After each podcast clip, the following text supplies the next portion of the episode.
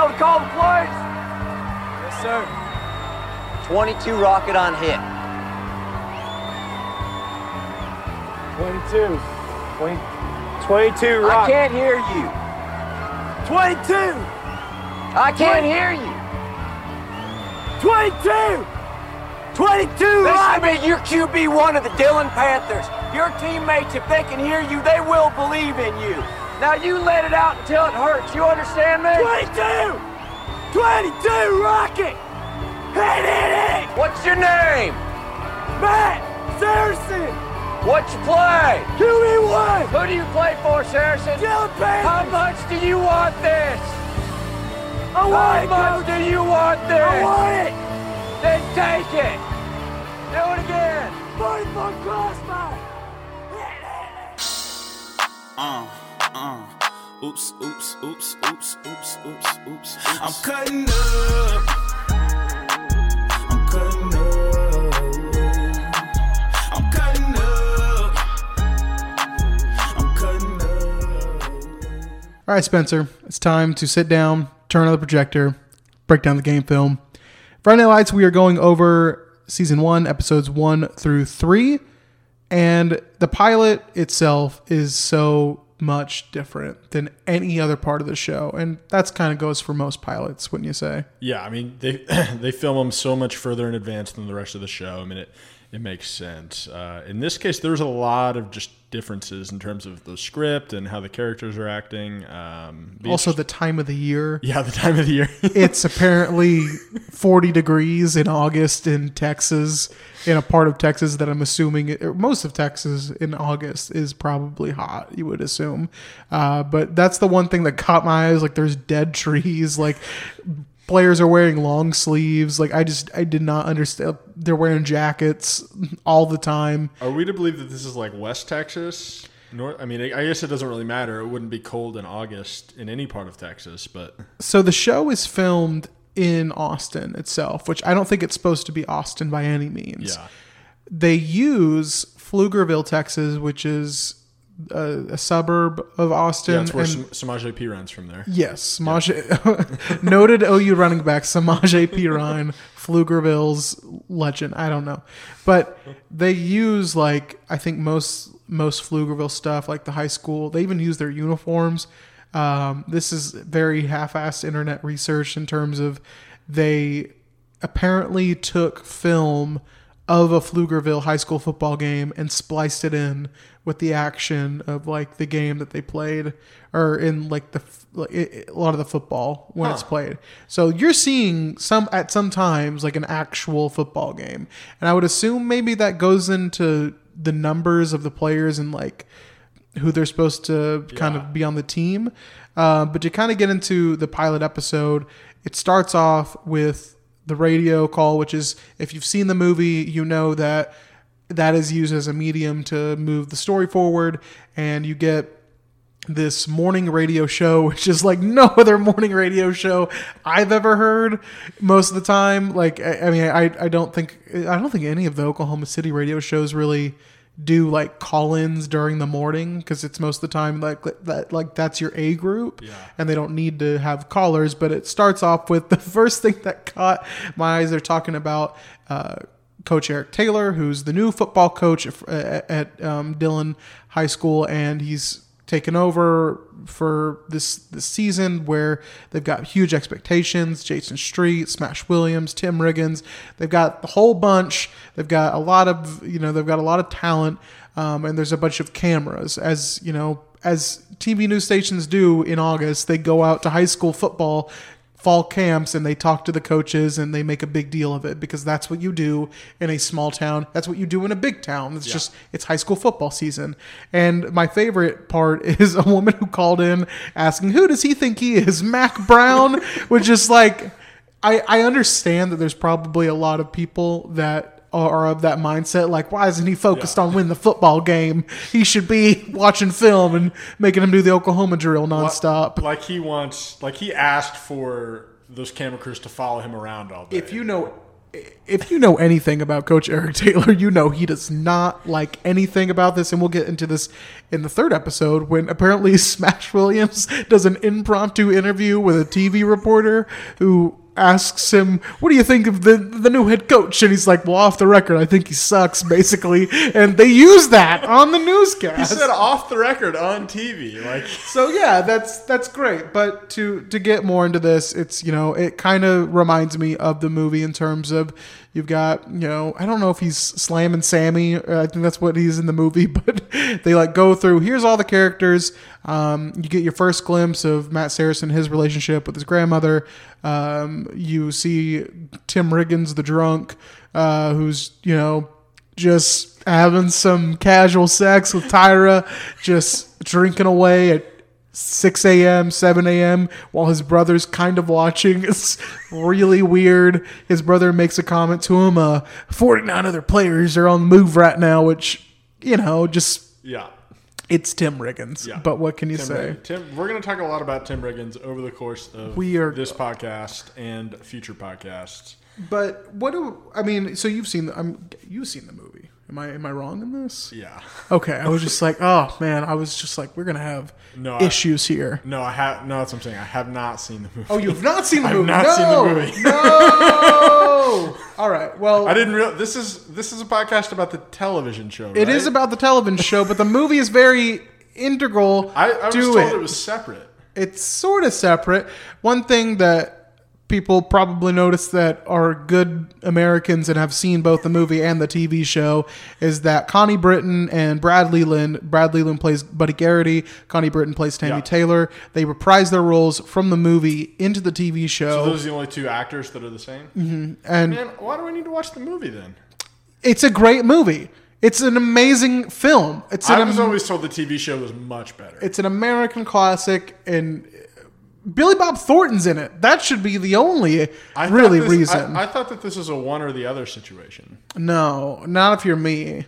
Not if you're me. I Not if love both. I probably, considering I'm on a podcast about Friday Night Lights for the foreseeable future, I should probably also watch the movie. Probably so. I will. Uh, I'll try to remedy that before we record next week. But if you, I mean, if you haven't seen it though, a lot of the there's a lot of similarities between the TV show and the movie. For example, Smash Williams um, is obviously supposed to play the Boobie Miles role, but as we know, and oh, we probably should say, and I don't, we'll, we'll say this up top, but like spoiler alert. Oh yeah. Um, well, shoot. Our, most of it is we've we've said it at the top at this point. I, pro- I promise you. But you know, Smash Williams, and if you haven't seen the movie, I'm I'm just gonna spoil a little bit for you if you want to go see it.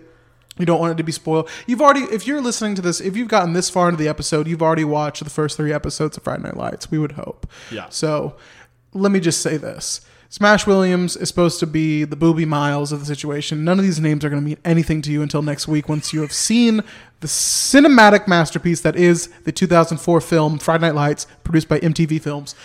Anyway, Smash Williams is supposed to be Boobie Miles. Joe's so mad at me right now. Very mad. Matt Saracen um, is more of the Mike Winchell type. Uh, it's You're okay. just saying names. Yeah, Tim Riggins is Billingsley. It all makes sense if you've seen the movie.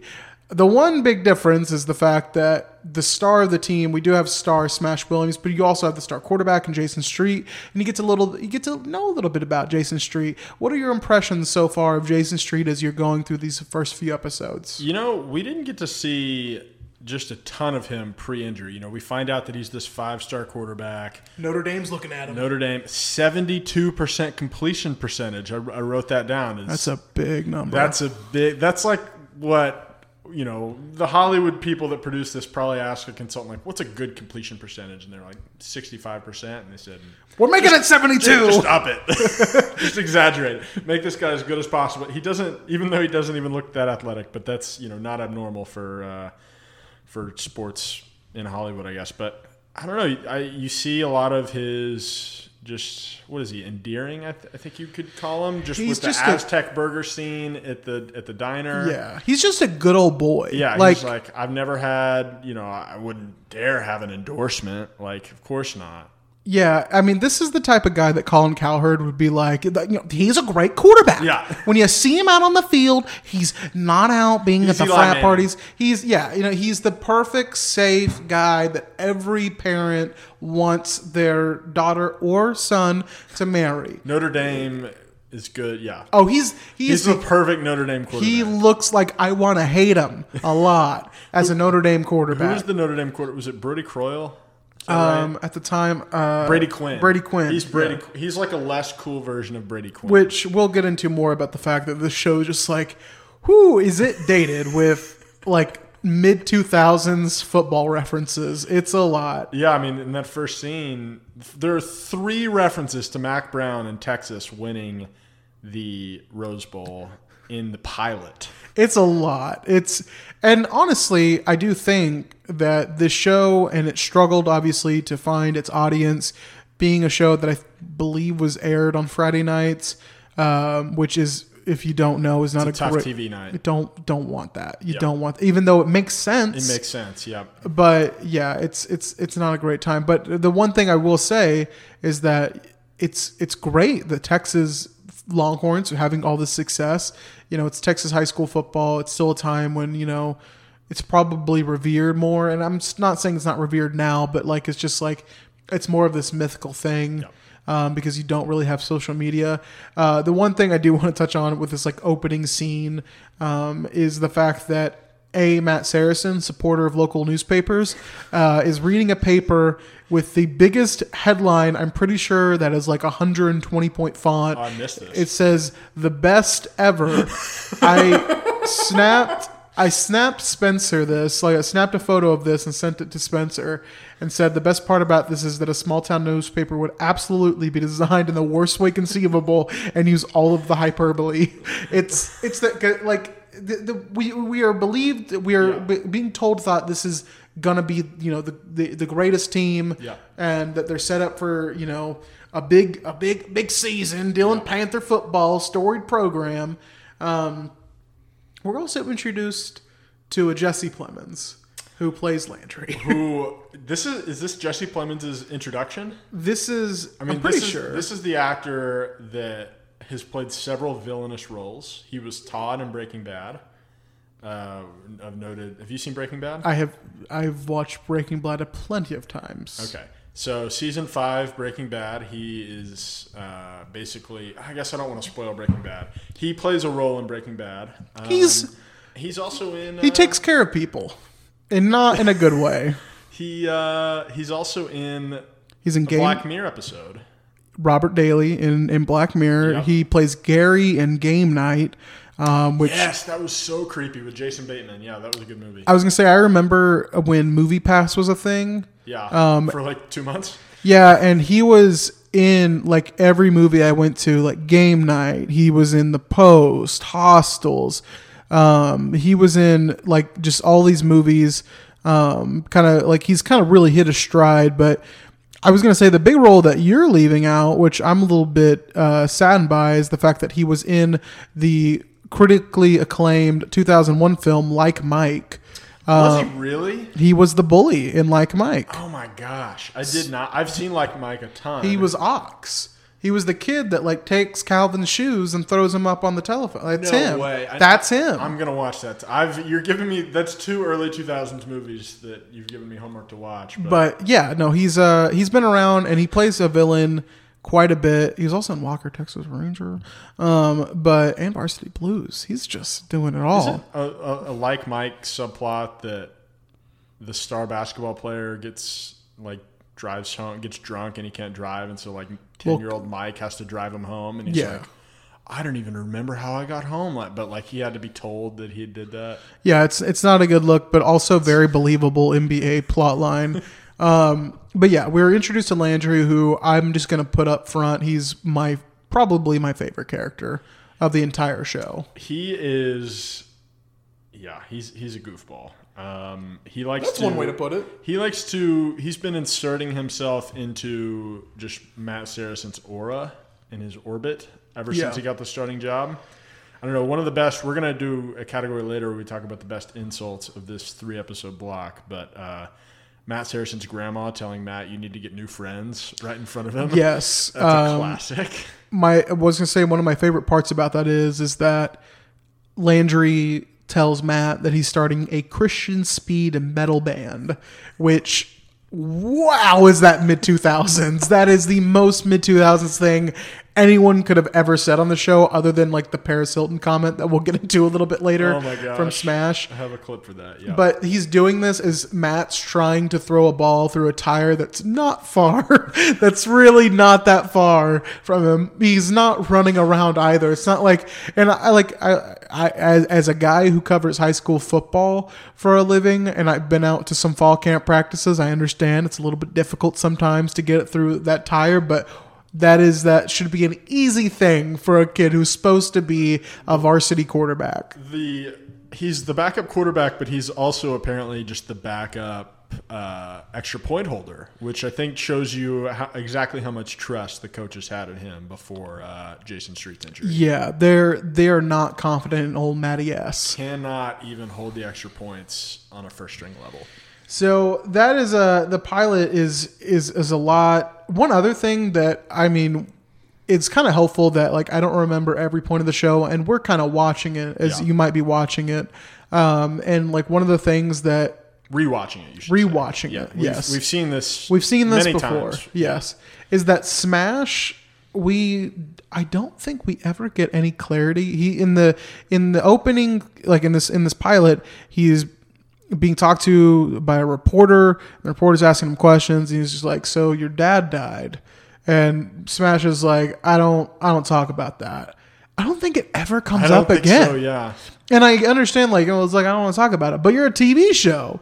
Like, you should maybe get into the fact again, that it's a pilot. Like it's a they- pilot, like- these writers are going to abandon storylines. I and I really thought just that that wait would. for wait for season two. I thought that would be a bigger. I thought that would be a bigger thing. Yeah. Um. But yeah, it was just the craziest thing. Um. And I know that a little bit like he's supposed to be this Boobie Miles figure. He's supposed to be this super cocky, egotistical running back who's going to go to Texas or USC. He's got the pick of the litter of where he wants to go to college. Um. And First off, I will say this more half assed internet research is the fact that apparently the actor who plays Smash Williams is the most unathletic person in the world. Really? He's he does not know how to play football. Um, we'll get into more. Uh, stunt doubles for, I for would his assu- for his well, cuts. I was trying to look at his football plays, and I was like, he's really not doing much. Like it's more focused on Saracen in the early stages, and maybe once we get into the later episodes, he's kind of l- learned it a little bit. But I was looking at one episode where they hand the ball off to him. You don't ever see his face; you just see the back of his helmet. So I'm like, huh, that's a little bit of a trickery on the on the on the producer's part to cover up the fact that this actor cannot Yeah. uh, and I'm not saying his name because I really don't know how to pronounce it's I don't know how to pronounce. It's is it gay? I assume it's Gaius Charles. I, I, I'm not sure. Gaius? Gaius.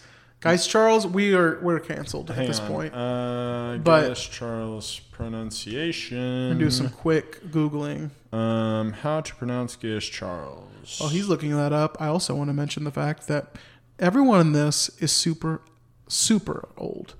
Like just you mean? the most old in the world. You mean like it's the fact that like Matt Saracen's supposed to be like a freshman in high school or a sophomore. I was going to ask about that. Yeah, is he a sophomore? I think he's a sophomore. We're, we're supposed to believe at this point. we're supposed to believe that he's a sophomore, and this guy looks like he's been drinking for at least 10 years. He looks so old. Same with, like, you know, Tim Riggins, uh, Lyla Garrity, all of them look like they, like, are seniors in college. Like, they just look so Yeah. unbelievably old. Yeah, Tim Riggins looks like he's 25. I wrote that down. It's, it's incredible. Yeah. Um, believe the internet says it's Gaius. Gaius. Okay. Well, in that case, uh, Mr. Charles uh, cannot play football. No. well, I mean, he- yeah, Gaius can't, but, Um, But he cannot. He can. He, he Smash can. can though. Smash Smash is really good with the football, Smash is good with some other things. like rapping at pep rallies. Rap, rapping at pep rallies. Um, he's really good at getting endorsement deals. He's gonna end racism and end the corporate feud between Nike and Adidas. And Pepsi. Should- Let's go ahead and play this. Uh, play this clip. I got some endorsements. What you got? Nike, uh, Adidas. Nike and Adidas. Isn't that a conflict of interest? Not the way the Smash does it, baby. I got so much scale, there's room for everybody. Reebok too. I'ma do Big Macs and Whoppers, Coke and Pepsi. Look, I'm gonna bring the whole world together, baby. Then I'm gonna bust up Paris Hilton's marriage. Is that right? Smash gonna be running hotel chain. So yeah, Smash told us who he was right from the start. We we know exactly who who old Smash Williams is and what he can be. Um, one other thing that I did want to bring up is the fact that Coach Taylor, it's not really clear what his coaching background is. Like he, Yeah. he's just like he's Jason Street's coach, but like it Is seems like the he- offensive coordinator for the old head coach? Is That- that, like- that's all that makes because Jason Street didn't transfer, so that's all that would make sense, right? Like he like it sounds like he might like he like like QB coach, maybe QB coach. Yeah, And now it's his turn. It, it's not super clear. Yeah. What Coach Taylor is. I do think it's funny uh, that Julie makes a comment or Tami makes a comment about them moving to Alaska, which, if you've seen the movie, is an ode to the fact that right before they play the state championship game, Connie Britton's character in Friday Night Lights also makes the comment like, you know, what? How does Alaska sound to you? Um, it just it seems real nice. They probably don't care about football up there. Um, so just another like homage to the to the film. But anyway, I just wanted to throw that in there. fair enough. One more thing also I want to say. Did you know this is not the first time that NBC tried to make a Friday Night Lights series? I did not. So in 1993, the book Friday Night Lights, th- this was originally a book. I don't Yeah. know if you knew. Yeah, Came out. yeah. And But in- before the TV show and the yeah, Yeah. Um, NBC tried to make or uh, try to adapt the book into a TV show. It starred a 21 year old Ben Affleck as the starting quarterback. What? The name of this show is called, it's in my notes, I promise, Against the Grain. It aired in the fall of 1993. And Ben, Ben Aff- Affleck's Ben the Affleck. star? Ben Affleck is the star. Is he Jason Street or Matt Saracen? I think he's supposed to be Jason Street. But it lasted eight episodes. You they didn't. They didn't get a whole lot of character development. I have not watched it, but I Wow. probably will at this point. I mean, was it the same creators like Peter Berg or any you know anybody like that involved in the no, project? it was No? just NBC. Gotcha. But NBC has a big, big soft spot for high school football, apparently. Um, so that's pretty cool. Um, it could have been. It could have Yeah. been the. That could have been the show. man. But anyway. Um, other notes from the pilot. Oh man. There's. I just have a couple more things here, and then we. can- I guess we can move on to the second episode, unless you have anything else. But the The pepper. We got to talk about the pepper. Alley. Yeah, we got to talk about the pepper rally. The Julie Taylor introduction with uh, when Matt and Landry are debating, like, should we go over there? Or I guess it's more Landry just telling Matt this is what we're gonna do, and then Julie shuts them both down in just a horrific way. Yeah, which I, I do want to mention, and I will try to be as objective as possible. I absolutely 100% with all my heart hate Julie Taylor. I Does that go like? Is It it, is a- It doesn't waver at all. Like it's a fluctuate. Deep, br- it's just a slow, gradual burn of not liking her more and more and more. I don't know what that says about me, but I'm just not a fan. I'll tell you, they the writers did not waste any time trying to make you hate Julie Taylor. Uh, here is that clip that we're talking about. So you you, you want to go for it? or- No, it's the coach's daughter. I know I know it's a coach's daughter, but is, is that some kind of rule? We, I mean, we, we can't talk to the coach's daughter. I wasn't aware of that rule. Come on, let's go. Yes. I'm in your English class, Okay. Josie. Yeah. We were just uh, wondering if you want to maybe have some lunch. Know, talk some Moby Dick.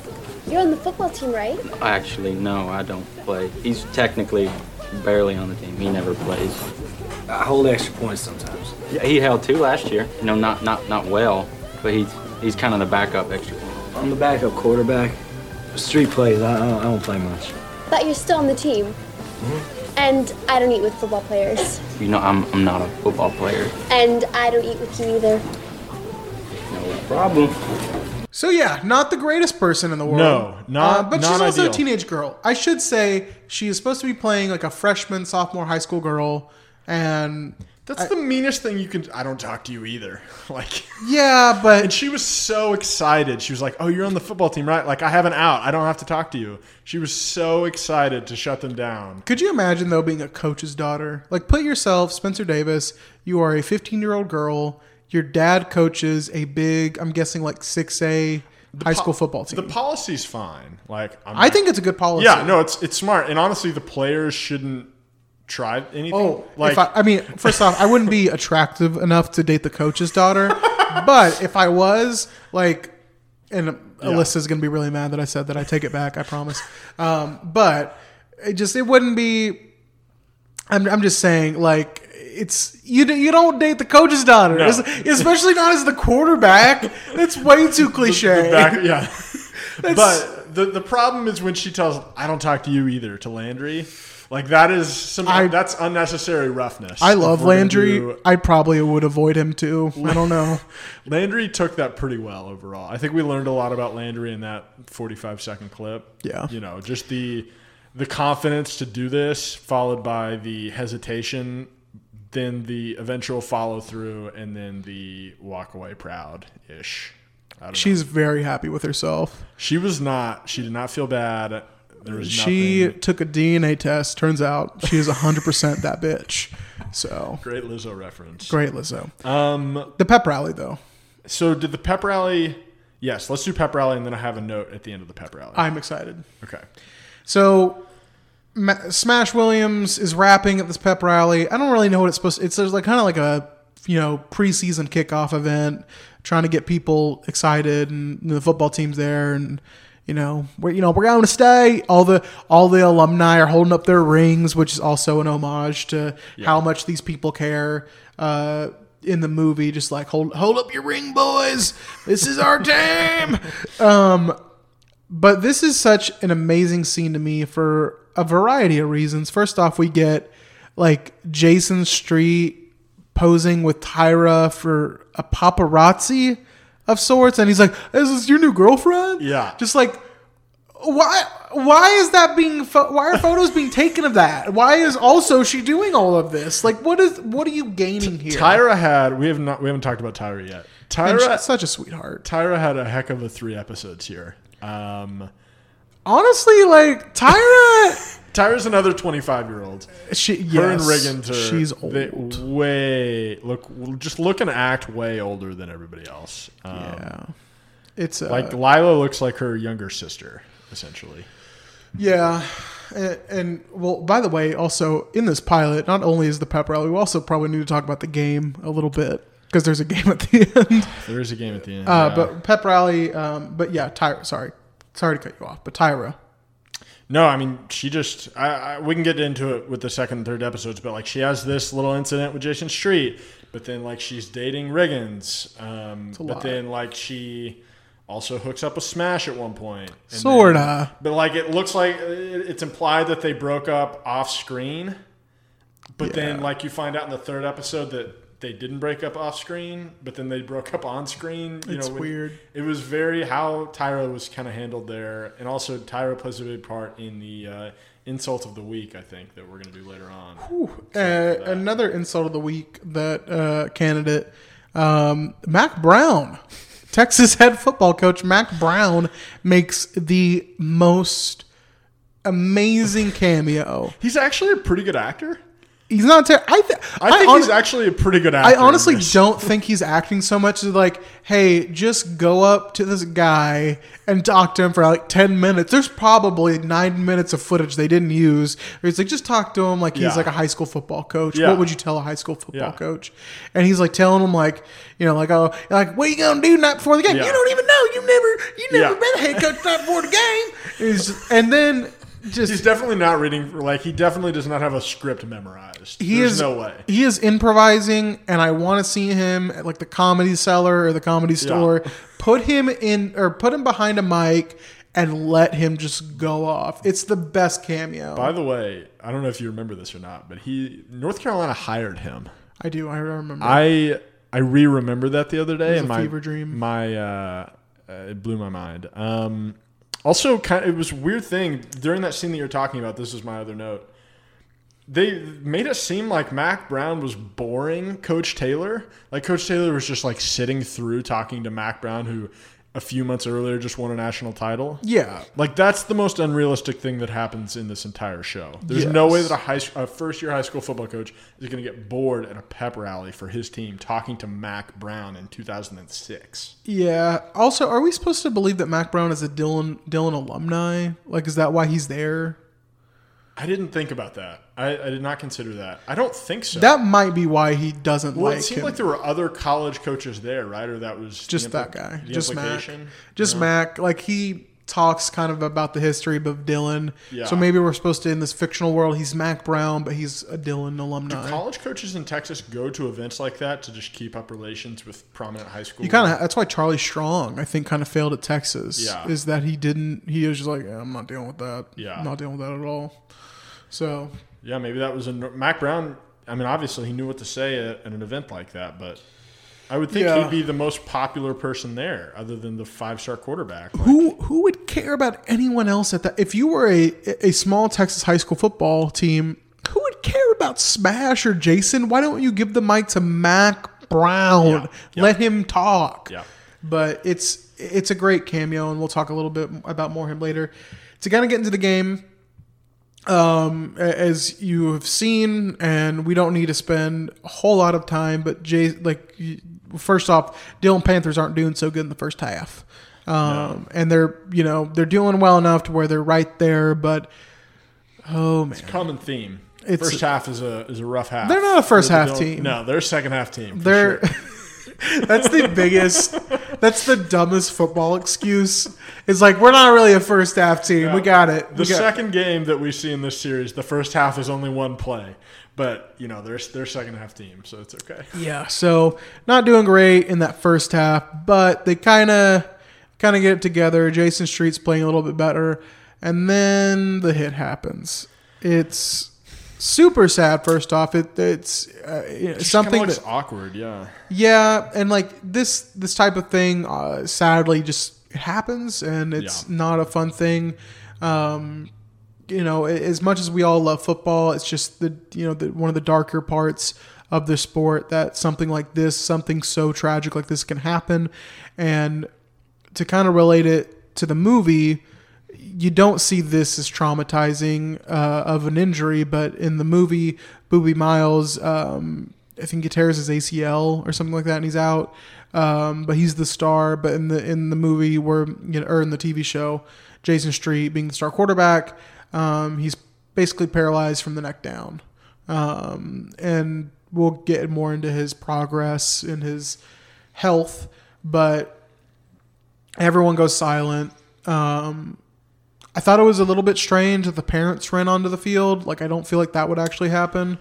I Um, feel like we've seen. Wasn't there an Alabama running back a couple years ago that got hurt, or, or was it to his parents like last year or something that when he was hurt, his mom went onto the field? I'm remembering this vaguely. I don't. I don't feel like they would have enough time at a big college football game to like get onto the field.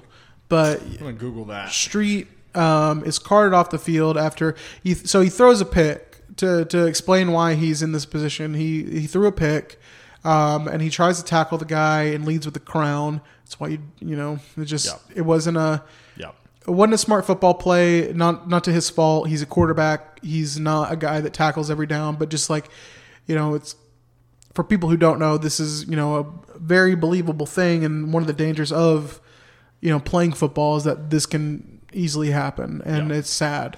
Uh, his parents did go into the medical tent last year Oh, during the game. I don't know. Um, Not that it, that you know. Well, it's tough. Yeah. Yeah. But Street carted off. He's taken to the hospital. Um, they still have a game to play though, and so Saracen once again just completely oblivious to everything that's going on. He's just standing there. Yeah. Has He's no got- idea that he's about to go into the game. He's got his hands like on his like his uh Collar. his yeah his collar. He's just like looking like well, I wonder what I'm to watch on TV tonight. and just doesn't like you would think a he'd be showing more emotion. Yeah. That you would think that Street would have mentored Saracen a little bit in that QB room. You're spending It's really tough to, to know, yeah, because He's a sophomore. Street does talk about how Saracen's a good kid. Yeah, and you Saracen's Saracen's a sophomore. He should have been in that QB room. No Jordan, no junior quarterback on this team, I guess. yeah, the It's kind of weird. little, little depth issue there. Yeah. Um, but yeah, Saracen's just like standing there and like you would think he'd be more emotional about this, and I'm not. You know, or at least preparing to go into the game. Like get loose. I mean, I don't necessarily fault him for that because I would be just in shock. But the fact that he's not doing either, yeah, is no, he's got to crazy. He's got. He's either got to be totally focused on this His head's somewhere- icon in this town that he grew up in, or he needs to be getting his head ready. yeah, his head's somewhere and else. he like was it Coach Taylor that told him Saracen warm up or Yeah, something? like, get your hat on. like you should have done that five minutes ago, man. Like He should be warmed up. You should be warming up. You know, we cover college games, and you know, quarterback goes down before you can even look up. The backup is playing catch with a helmet on. Like 2014 OU football, you could see a lot of guys warming up on the sideline.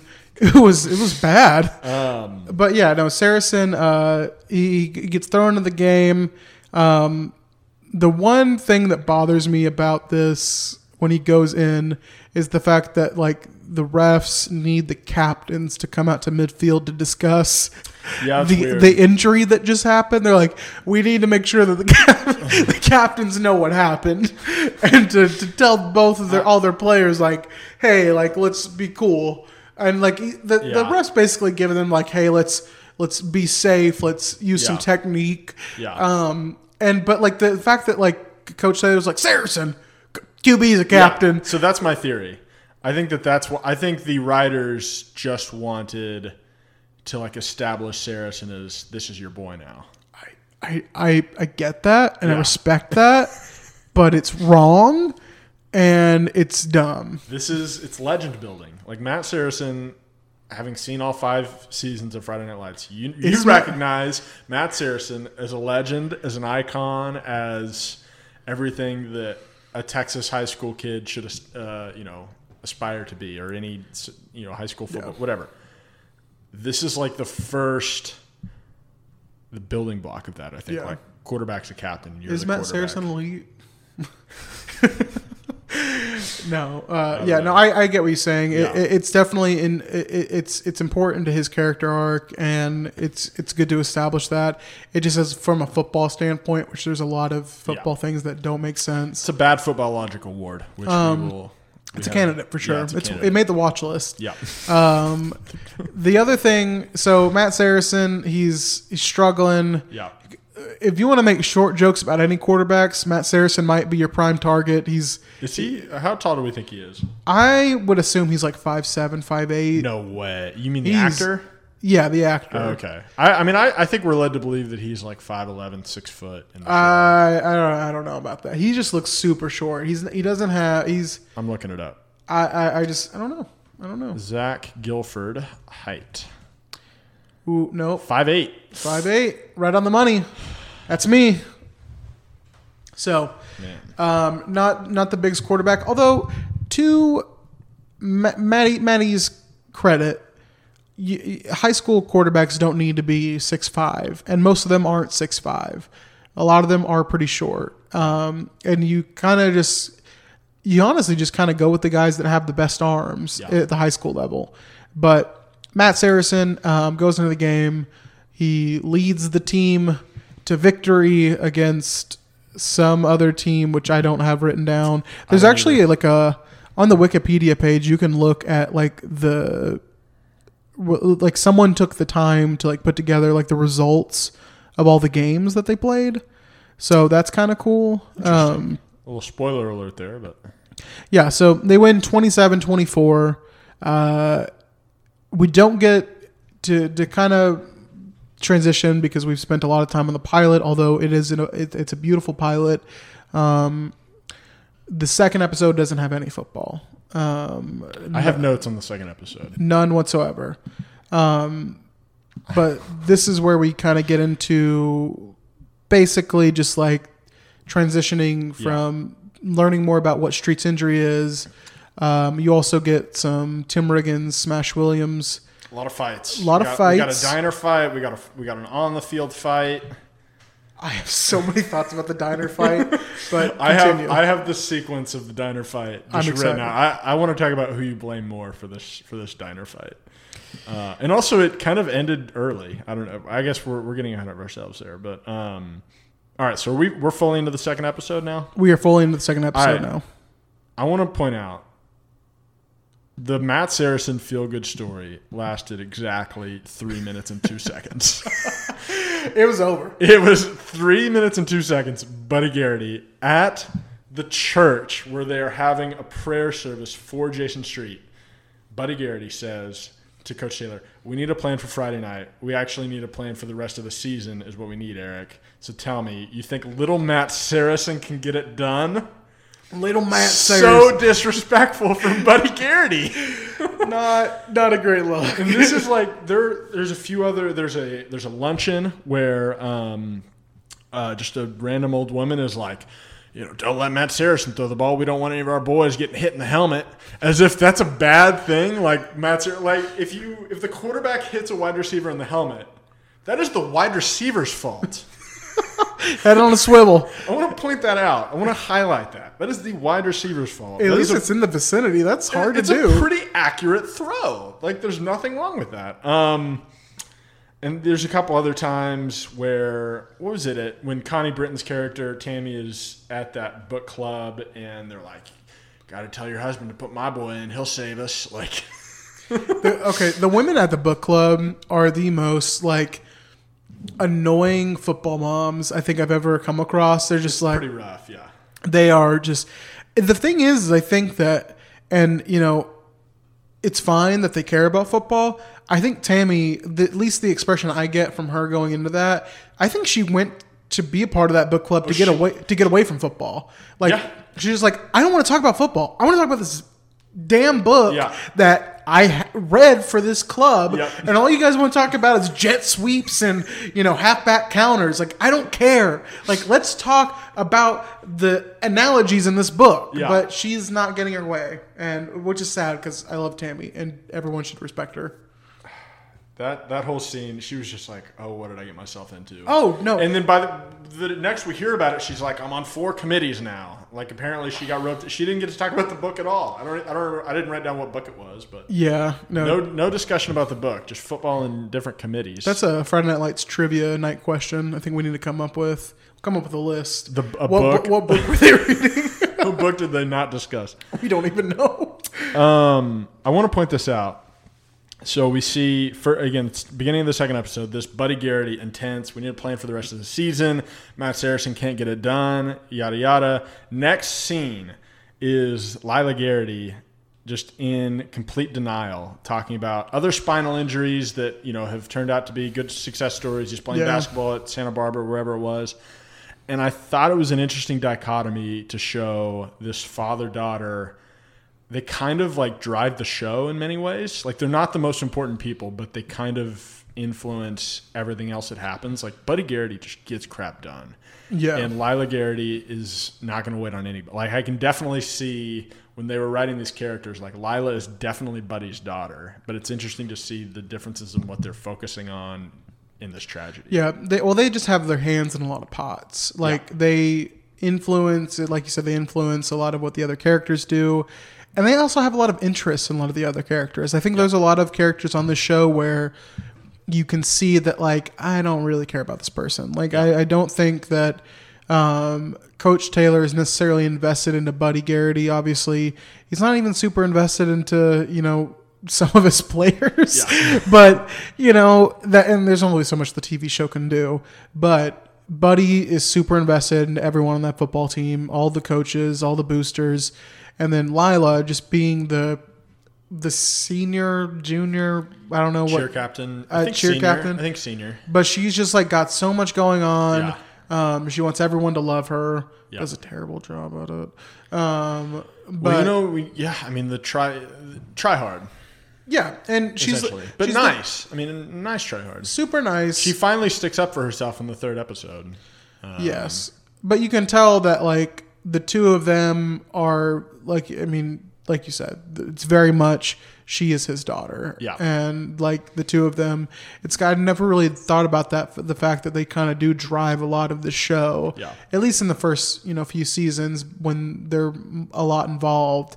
Uh, and the two of them as just fan favorites, I think it's pretty hit and miss. I know a lot of people love Lyla, a lot of people hate her, um, and then Buddy's kind of the same way. Um, but they're just very polarizing figures that make things move. Probably two of the best. I, I mean, I told you off mic before we started. I think Buddy Garrity steals every single scene. that He's funny. He He's is- definitly funny. He is.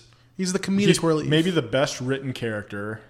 I mean, like Coach Taylor's a good written character, but he sometimes will like go in and out of that. I feel like. Well, do you feel like the producers of the show just like told the writers like, "Hey, we want you to just in disguise go to a high, like a small Texas high school football town and try to f- trying to find the booster club leader. Yeah. Like and follow him around, befriend him, yeah. get drinks with him, know everything about this guy because to a T, he is that perfect quintessential Yeah. Texas high school football program booster.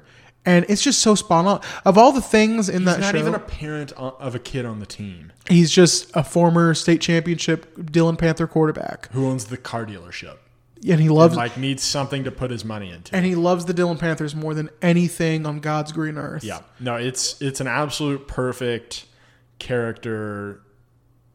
Just the, way ca- they wrote it, and perfect. and the way that Brad Leland and a lot of credit go, has to go to him. yeah, of course, he yeah, yeah, yeah. nails it. He nailed it, hundred percent. I again, I think he's. I think it's the best performance of the first three episodes, um, just in terms of acting. By the way, I do think it's really funny that the second episode is called Eyes Wide Open. Um, when a lot of the plot of like the fact that Buddy isn't completely sold on Matt Saracen as a quarterback is Yeah. like, did he close his eyes Yeah. when he threw that hail mary? Yeah, that's the other. pass? That's more the doubt seeping in. Like, you know, he you can't close your eyes on every pass. You know, was that on the radio show or so? I don't remember exactly when I that think was. he tells it to referenced, Coach Taylor, but I'm not sure. I don't know. There's a lot of speculation that he did not have his eyes open. Yeah. And then, uh, and I've, we've got a clip um, where Matt Saracen answers some of the that you know some of that concern. You up for this? Yes, sir. Let me ask you one question. Last Friday night when you threw that pass, that, that winning pass, did you close your eyes? No, sir. My eyes were open, sir. My eyes were wide open. That's what I thought. Let's go play football. Come on. Yeah, I thought you know just that moment again. You're talking about legend building with with Saracen. Like, no, his eyes were open. No, it wasn't lucky. I mean, maybe it was a little bit of luck, but he, he did it intentionally, and Yeah. I think that adds a lot to how much faith the audience is supposed to have in Matt Saracen at this point, even though he's still very much the underdog. There's a little Baker Mayfield to him. A little bit, yeah. He's not, Although you wouldn't have doubted it with Baker. but I think there was a lot of doubt of what Baker could do when he Yeah, got to OU. when he was well, even in high school, I think. yeah, Yeah. He's just a small. He's a small quarterback. Yeah. wasn't really sure how he was going to play out, and like, you know, he, he the Tennessee game. Is Yeah. I mean, just kind of just draw some parallels here, but Yeah. OU Tennessee, and we apologize for making so many OU references about a We cover OU. Sorry. So yeah, um, but yeah, no, it's it definitely it sets him up for what is just an epic, you know, 20, uh, 22 episode first season. Uh, it's a lot. This is a long first season. It is a, and I'd love to know where the show goes. Like if they do stick to that format, I do think it's absolutely ridiculous to have any season longer than like 10 episodes at this point but i think that's like Or the, tw- pa- the like- past few years influencing that like 12 or 13 i think is is pretty much the max and a lot of them like like barry on hbo i don't know if you've seen that it's eight episodes like Yeah. fleabag was six like I those think- are two of the best shows of the year I think ten is the sweet spot. Eight's a good little mark. too short for me. i mean i just watched mindhunter that was nine i think anywhere like six to 12 this is a lot though. Twenty-two. 22 i mean and there are some shows i think that's what like the networks do it this way so like some of the comic book shows that have been on like abc and stuff have long seasons um I, I think a lot of times NBC, ABC, like CBS, like Big Bang Theory has a million episodes in a season. Yeah. Shows like that from these networks are typically longer orders. And that's the crazy thing about this is that it is a network television show and the way it's shot.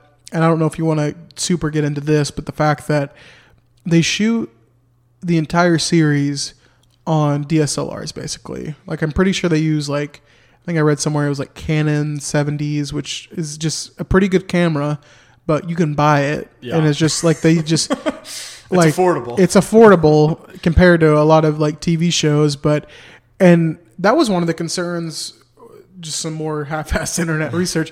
That's one of the producer or some of the producers' concerns with the show is that it's too jiggly and it's very shaky. There are a couple, especially the football scenes, are very shaky. But I think that's good because it makes you feel like it's a videographer because it's not like the broadcast angle. Yeah. I'm, I have my hands in my air in the air like you can like the audience can see my hands that are in the air to show like you know if you're watching a football game on CBS in a few Sundays, the angle is from up top.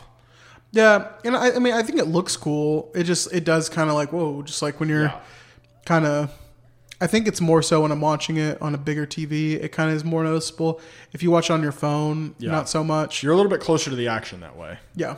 But it is it's hard it's tougher to get like the geometry of the field down. Yeah.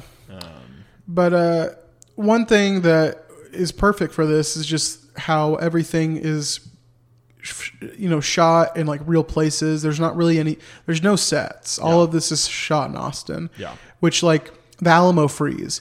There's a point in the pilot where you can very clearly see the Dairy Queen sign outside. It's the Alamo freeze is it's supposed to be the Dairy Queen. Yeah. But like it's just funny to me that like they didn't think like maybe we should have tried to angle that, that, better. yeah. But uh, to kind of move on to another restaurant because I, I want to talk about this is the is the diner the diner, yeah. where a lot of things happen at the diner The at least in the early episodes. A lot of Tyra action at the diner. Tyra, Tyra loves that the diner. Yeah.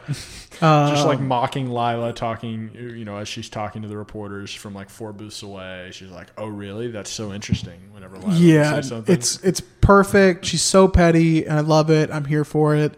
But man, do Smash and Tim Riggins do not like each other whatsoever. Do you?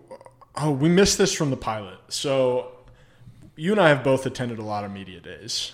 So many for various things. Have you ever even approached or had a player even approach the level of Tim Riggins just flat out saying, "I don't like Smash," and Smash, you know, Smash doesn't like me? Like that would. There's no way that would ever happen at a media day, high school No. or college. No, I will say this, and I won't say who it was. I will protect their Oh, their this is identity. juicy. But as someone who talks to high school football players for a living, kids sometimes forget who they're talking to. Really? And I've had a player. I'm not going to say who it is, and not going to say what year or time frame it was. Uh, but there was a point where a player. I'm not even going to say what's. Uh, uh, you know, it's high school football. But I did have at one point a player say like a der- not a derogatory comment, but just like basically said, "I don't like this guy." Uh, Really? and I was just like, I. I'm not gonna. I didn't. I don't think I told him. I was like, I'm, I'm not gonna include that. But like, yeah, no. The, and that's the thing, though, and that's why I like that scene. I think if you were in front of the camera, you probably wouldn't say it. But when you're kind of off to the side with someone recording them on a recorder, um, you might be, you know, and you know, kind of our job is to kind of talk to players, you know, eh, or talk to players in a way that doesn't seem so forced. Like Yeah. at like a press press conference, very forced. Just like, hey, coach, uh, could you talk about uh, your depth that's in the secondary? But like when you're talking to a player off to the side and no one else is around, you try to make it more personal. Yeah. And uh, sometimes it goes a little off the rails, but I like that. I like that touch, and that's Tim Riggins Yeah. though. No, it's and Smash Williams, as we mentioned, questions Eric Taylor Yeah, on camera, yeah. TV, which I do want to know. He's like looking at the camera as he says, "Off the record." off the record. I'm about to go in on Eric Taylor. um, and yeah, it's it's not. Yeah, yeah. No, that Okay. was a strange thing. Let's diner scene. Get Diner back back on track. Sorry, I took us off. I'm gonna go through the sequence of events here, and I want you to tell me who do you think's at fault. Who, I'm who thinks excited. at fault? I'm kind of paraphrasing, but essentially, um, Riggins hears Smash say something cocky, and he walks over and he says, "Get up, you're in Street's booth." Smash says, "Go sleep it off and be on time for practice for a change." It's, yikes! But that does not set Riggins off. Riggins says, "You're right. You guys enjoy your evening."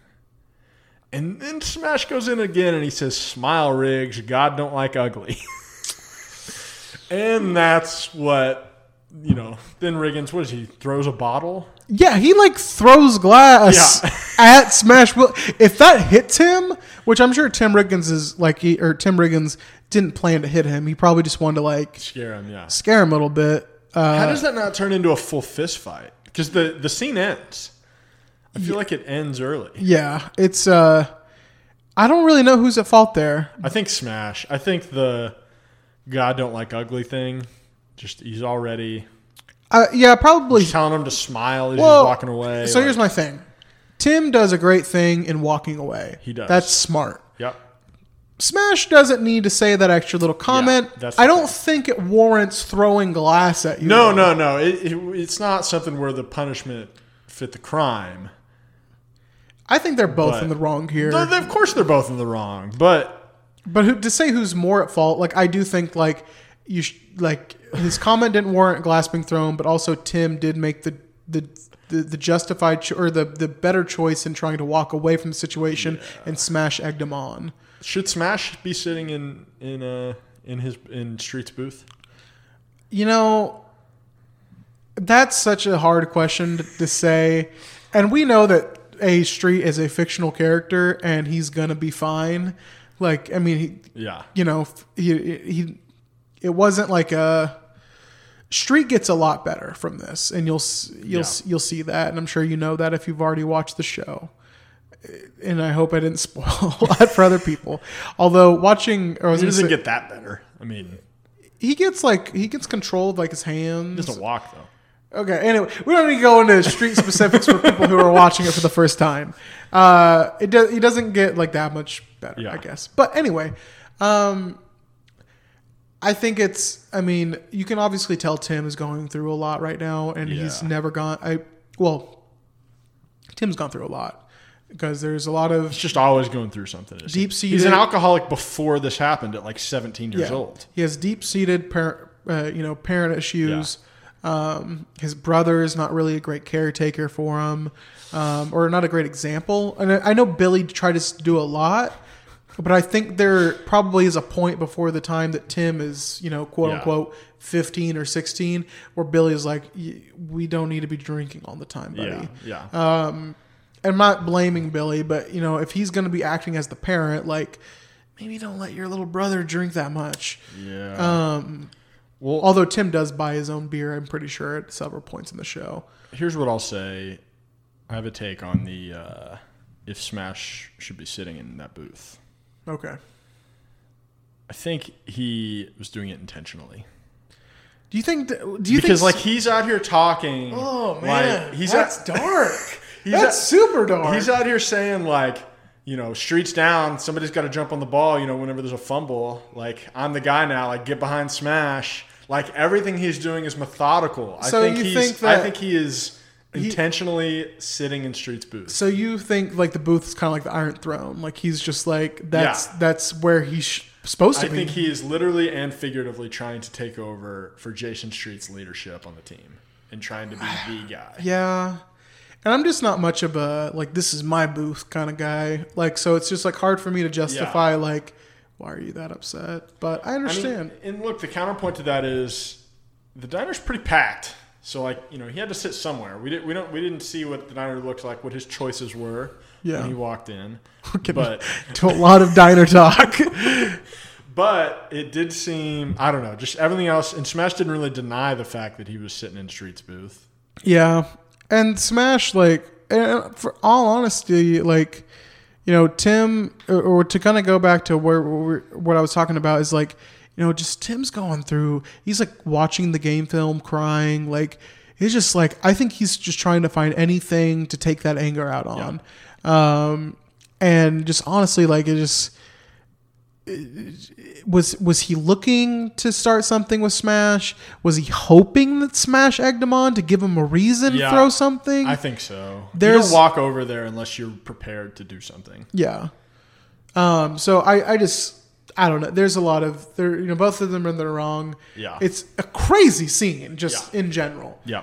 But Um, what else from episode two we got here? Um, more just t- uh, Matt Saracen doubt. Oh, we have a. Uh, there's there's some things in in the show that have aged poorly. Uh, again, 2005, let's talk about them. and uh, the the concept of a rally girl. I think. Yeah, is, that didn't uh, age well. I mean, like, so this actually still happens. Um, and we actually, so I, I played baseball at Jenks, and we had quote unquote diamond dolls. Um, basically, what they did. You're just outing yourself to get canceled. It's just a really brave move. But Listen, I didn't require. They just were like, here. I don't. I don't. I don't even know why. Did- I don't know why we had them. did your diamond doll like make cupcakes and do your homework? Like they, no, they weren't. They did. Sometimes they would like leave snacks in our lockers or something, or like they'd like make signs for everybody. Uh, so like Oh, before okay. like a, a weekend series or something, Well, they would go into the locker room and like leave like a decorated like you know Spencer Davis sign or whatever. Like I guess that's not much different because like I feel like che- that's just what cheerleaders do basically. yeah, but they weren't cheerleaders. I don't know why these. They're a girls separate were- entity. yeah, I don't know why they volunteered because like they didn't have a brother on the team, or at least my the girl that I'm thinking of that did them for me did not, and wasn't even anybody that I knew very well. I mean, it's probably a little bit like a sorority complex, like we're all rally girls, Yeah. you know. And I'm sure like their mom was like, "I was a rally girl back in my day." But I want to play this clip because it's very it's very creepy. This Matt Saracen getting introduced to the concept of a rally girl. Hey, Matt. So, I'm yours. I'm Sorry? Well, now that you're first string, you get a first string rally girl. So, the way this usually works is you tell me what you like, and I'll provide it. What do you like, Matt? So that seems. I mean, I didn't play the full clip. At the end of the clip, if you, if you don't remember, she what she ends up uh, being alluded, you know, alluding to is, "I'll make you chocolate something." I don't even remember what it was. It was like a chocolate peanut butter pie bake. or something. Yeah, she's gonna break. She's gonna bake him some desserts. Yeah. but the line there uh, does not imply baked goods. I don't think. I uh I don't it's know. a little. I, I thought it was a little over the top. well, For- I, I just think overall rally girls in general is just like what is this concept Yeah. that we're doing here? But again, another. I'm sure this still happens. I'm sure at Allen High School right now, there the football players or you know the other sports have an equivalent to a rally girl, and they definitely did in the mid 2000s. This is just like another detail that the creators of the show got right. Whenever I don't know what they did to research this show, but I don't know. Probably just like you know, who's got a kid in high school, and then just like like uh me, Rally- yeah. just like yeah, my kid has this fifteen year old girl that bakes some cookies every now and then. Like, why don't we have rally girls? But then later, I don't remember which episode, in one of the first three, like Tim Riggins walks over and just starts making out with the girl just unprompted and seemed like didn't have consent to do so. Yeah. Well, there's also- but then say- she was kind of happy about it. It seemed like was it the same rally girl? I need to. I forgot to look that up. Well, I remember, Was like- it Matt's rally girl? Probably. I was gonna say like I know that one rally girl just comes up to Tim, is like, "Here's your paper." Yeah, and that's the I- girl, I yeah. misspelled a few words to make Yeah. it seem like it was you. I was just like, "That's pretty smart." Yeah, that, which another low key uh, insult of the week, I think. Yeah. Um, Definitely. You got anything else for episode two? Episode two. No. Um, it was. oh uh, wait, one more scene. The uh, which we played it in the intro. This is the scene that you heard um, at the very beginning of this episode of Matt Saracen and Coach Taylor just on the field. Coach Taylor's hyping them up. Your teammates will believe in you if they hear you. Like that is Friday Night Lights to me. I think Yeah. that was the scene that jumped out to me the most um, of these three episodes in terms of just setting the scene for what this is going to be. Most definitely. The other uh, quick thing that uh, we need to talk about about episode two before we get into, I guess, the big emotional high point of this episode is uh, when they tell the team about Jason Street. Um, but before that, little palate cleanser here. Um, the whole Red Hot Chili Peppers metaphor, where Landry's like, you can't tell, you know, you can't. You can't compare yourself to Jason Street. Jason Street's like the Red Hot Chili Peppers. You know, my band's not the Red Hot Chili Peppers. We're we're just different. We're not any better or worse. And then Matt's like, you're definitely a whole lot worse than the Red Hot Chili Peppers. Like, way worse than the Red Hot Chili Peppers. The what, what did he call it? The you wrote it down. The Christian Uh, Christian metal speed band. What is speed even? I don't. I have no clue.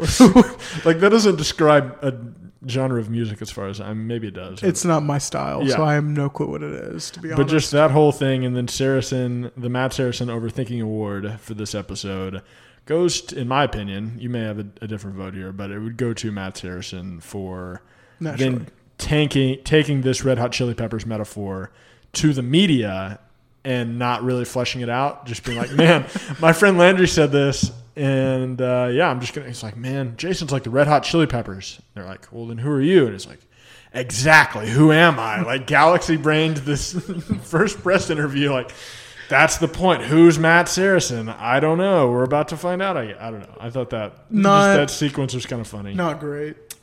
Um, also, Coach Taylor visiting Street in the hospital and presents him with the signed ball from his teammates, and he said, "Did Riggin sign it? Who taught him to sign his name?" like, a really mean. I mean, I guess he deserves it at this point because he hasn't gone to see his best friend in the hospital yet. A terrible best friend move. But and I have takes on this. I think I think we should let. I think they need to let Tim Riggins grieve how he wants to. fair, but your best friend's in the hospital. forever. Yeah, I mean, you like- can go see him. And I guess we, we get more into this in the third episode where he it turns out he's blaming himself, and that's why he can't bring himself to go see him. Yeah, and Which is fine, I guess. he was 30, 30 yards from him. Well, just Max just like, well, I don't know, man. He just thinks he did it. But like Lyla, Tim's mom, or uh, sorry, Street's mom, like everybody's pressuring him to go visit him, and he's like, all he does is drink beer and, you know, hit the beer cans with a golf club. I don't know. That was that was a funny like Tyra just comes up, it's like, hey, just like how's it going? And it turns so sour so quick. So bad. Um, how would your coach react? Because you wrestled in high school, right? That's that's a fact. Okay, you're you're you're a, you're a high school wrestler. You're 17, and you show up to practice drunk.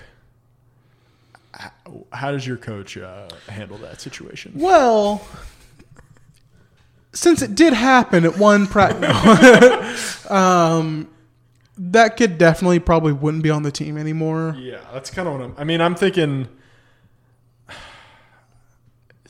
there's got to be some kind of a rehab program other than just letting the, his teammates beat the crap out of him to teach him a lesson, which is what happens in this show. Yeah, like it's just like you're drunk. All right, everyone tackle him. Coach Taylor's treatment of, of Tim Riggins in the first three episodes of the show is low key illegal on so many different levels. Just Spoiler alert: Tim ends up loving him. just like yeah, but like he he could have killed Tim Riggins on multiple occasions if uh, if the worst case scenario would have happened. I And we'll get more into his treatment of Tim Riggins in the third episode. Yeah, yeah. Um, Um, what do you what did you think about the way that Coach Taylor informs the team that Jason Street is paralyzed? I mean, it's such a. I, I like that he did bring the whole team together, and like it's such a, such a, like a heartfelt scene, and like it's you know I can't imagine being in that position, and I think everyone you finally get emotional Matt Saracen, Yeah. Um, but like it's just uh that was a real I felt like that was a really moving scene, and it just like kind of shows what Street meant to that entire team as a whole, even with the differences he might have had or what differences players you know have with among other players. But like just like Street was their guy. He Yeah. was their rock and that was just so such an emotional scene and I you know would hate to just be in that position of coach Taylor where you're in that you you know you have to go in front of 50 guys and tell them like hey like Streets Streets paralyzed he's not going to be able to play again Yep. or he's not going to be able to walk again but such a just such a tough scene. Yeah. But I do think it also just adds to this layer, like how, you know, Eric Taylor. It, it- we just talked about how bad he handles Tim Riggins, but I think he does handle a lot of the a lot of this stuff really well. Yeah. As far as He does like, a good job for the being a head coach, Yeah. being a leader, um, and that's what you. That's you know that's why we all love. Yep. Eric Taylor. Yep. Um, we forgot. Well, no, we can do that. The uh, the insult of the week. I guess that's probably it for. I mean, there's some other notes here that we could talk about episode two, but we are pretty far deep into this podcast. We should probably move on to Try to go the- lightning around on episode three. Yeah, that sounds good. Um, I referenced this earlier. So episode three starts with the game. Yes. And uh, the first half is one play. It's play action. Saracen rolls out, avoids the defender, throws a long pass. It appears it's going to be a touchdown. The broadcasters tell us it's going to be a touchdown, and then the receiver drops the ball at like the or gets the ball poked out at like the ten yard line. And that was the first half. That's all we saw from the whole first half. Which honestly felt like that play, and this is a bad football logic thing. Like that one play really messed them up. Was it the first play of the game? I don't know. Like it that just- was my my feeling was I'm watching the first play of the game. Yeah, and like it kind of because he says like that's a gutsy call. Yeah. Um, and yeah, so probably pretty early in the game, it just felt like yeah they fumbled, but like I guess I mean I guess It's not yeah that big of a killer. Like it, that early in the game no. Yeah. You know how many times you know teams turned the ball over in the first half? It's like a really good punt, basically.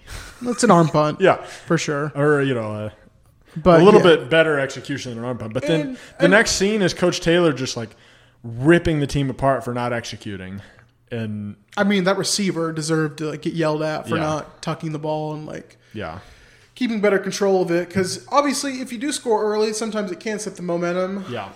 by the way one thing I, I know we need to get through this quick but like i do think it's kind of funny how like no wide receiver gets any type of play on the show it's like qb running back those are the only important people on this team Football in 2005, man, receivers didn't matter. I, I guess You ran like, the ball, and everyone knew the quarterback was important.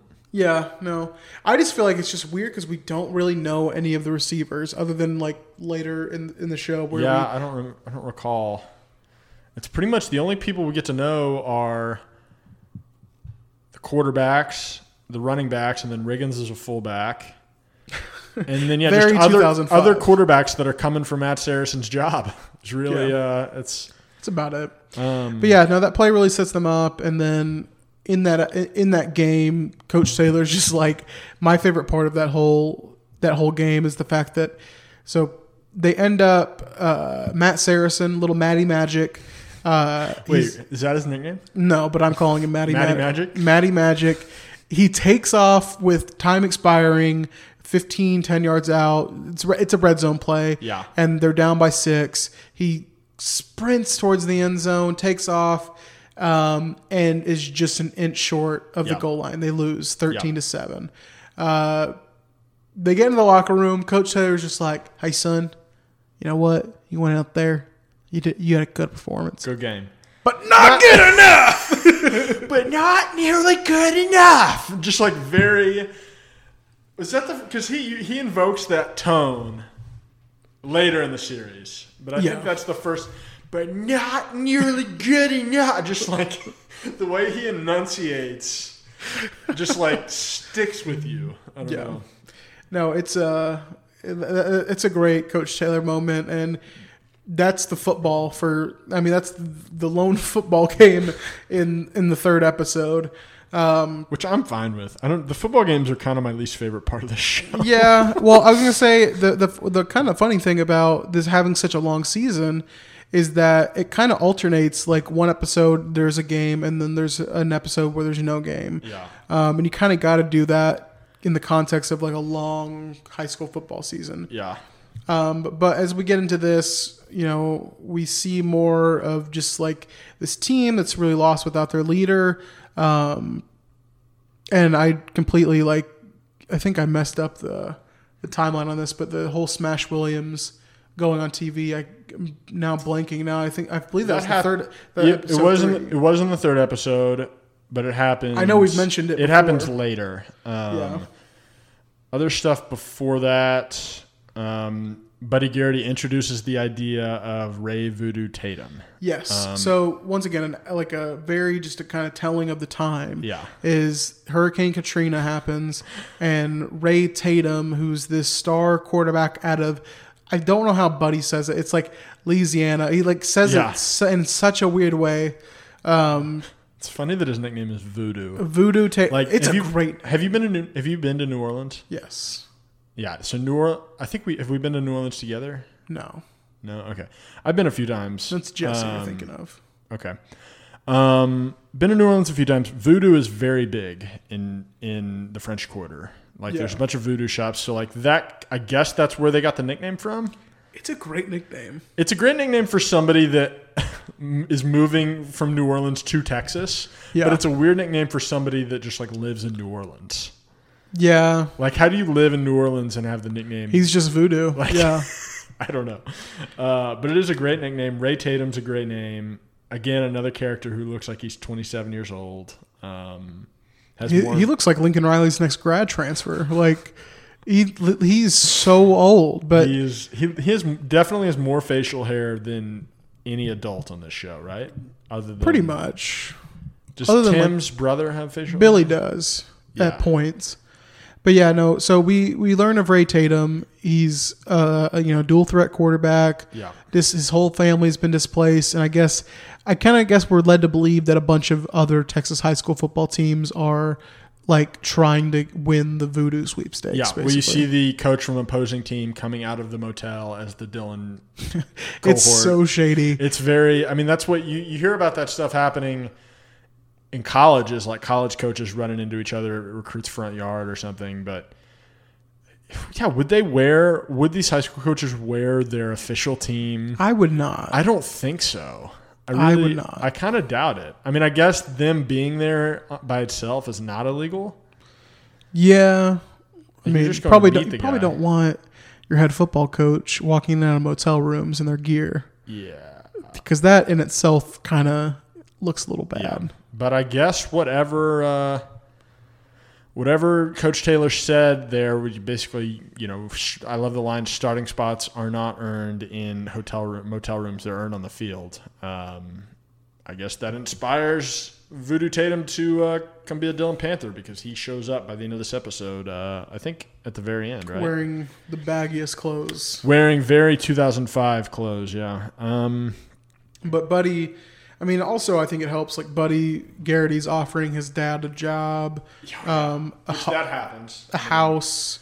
Again, um, these people did the research. Like, Yeah, so like they they put together a pretty good recruiting pitch, but that's uh that I mean it's a fun storyline for sure because uh, Ray Tatum 100% sticks around Yeah. for a lot of this first season. Yeah. Um, and makes, you know, Matt Saracen like pretty uneasy about where he stands. And there's parts of me that I'm like, it feels almost like Matt Saracen just like would love to have this duty taken away from him. Um, but at the same time, it's just like, you know, it's finally my time. Yeah. Uh, and he's like, uh, but by the way, we should mention, and we didn't mention this earlier, but Tami Taylor works at Dillon now. Yeah, which is a uh, a point of contention between him, her and her what- husband. in terms of what's aged poorly. Yeah, I mean, I think uh, Coach Taylor's reaction to this, uh, and I, I do kind of wish we would have gotten more of that scene, seen more of that fight. But Yeah. of course, that conversation is in, interrupted by um, him getting the call that Jason is paralyzed. So that kind of put on hold. But it seems like a pretty big conflict of interest.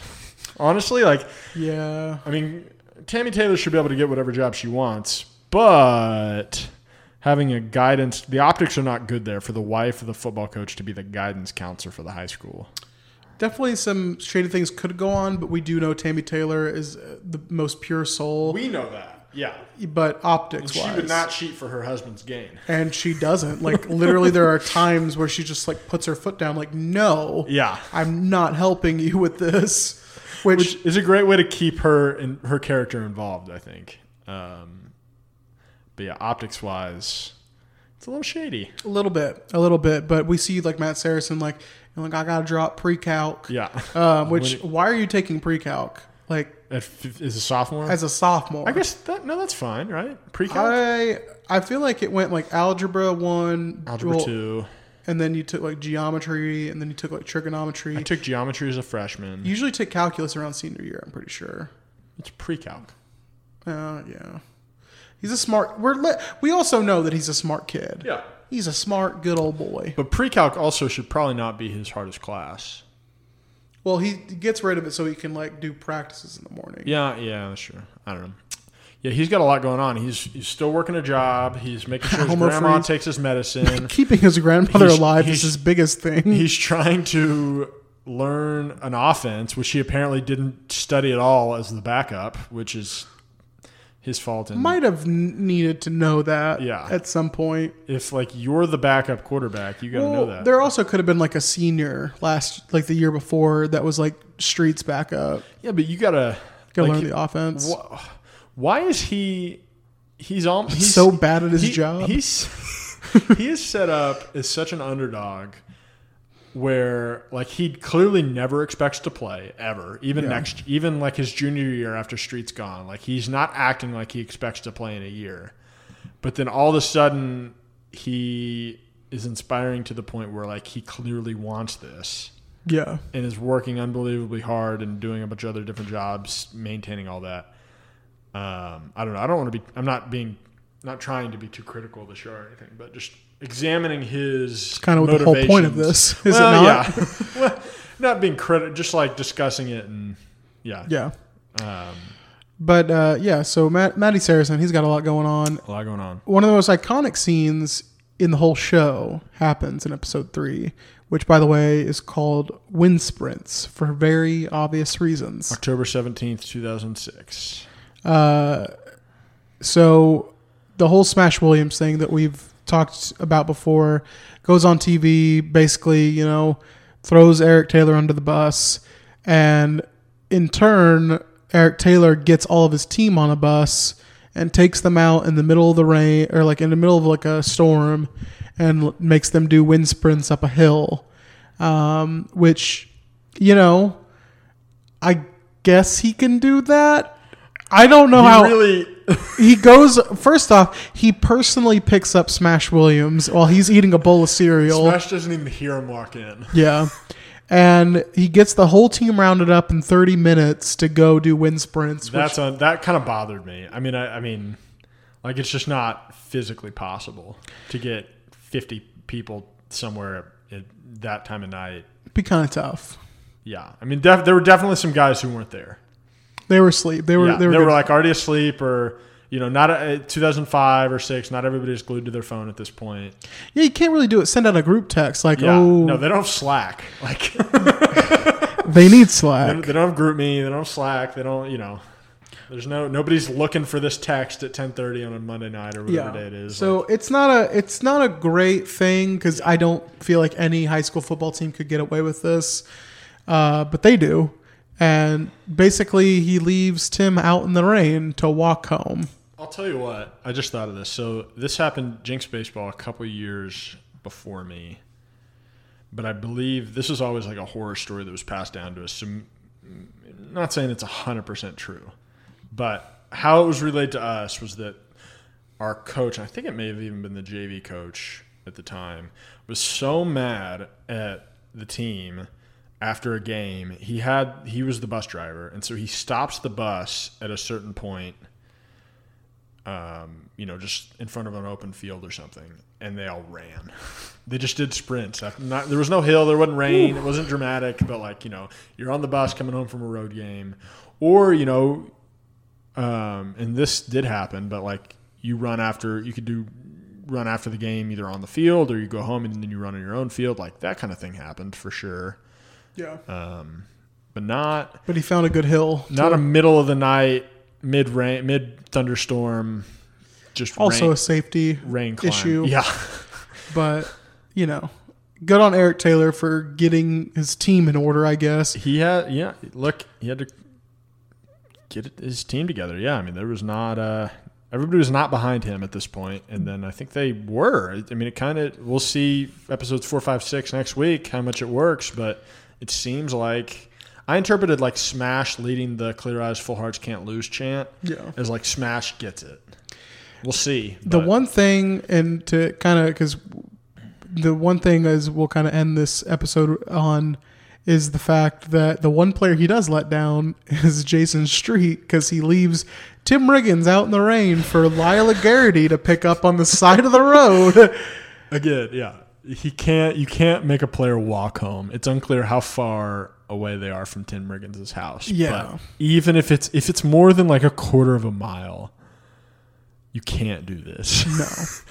No. um, and but he gets a ride. this is such a soap opera. He gets a ride from Lyla Garrity. Let, let's let's recap this. Tim Riggins is made to walk home as punishment for being drunk at practice and quitting. And as he's walking home from this other separate punishment mid rain, he's walking home dry by this point. I don't know if you've noticed that or not. A little bit of a uh, continuity error there. A little bit. He's his, his clothes are dry at this point, or you know, not soaking wet. And then he ends up on the side of the highway, hooking up with his paralyzed best friend's girlfriend.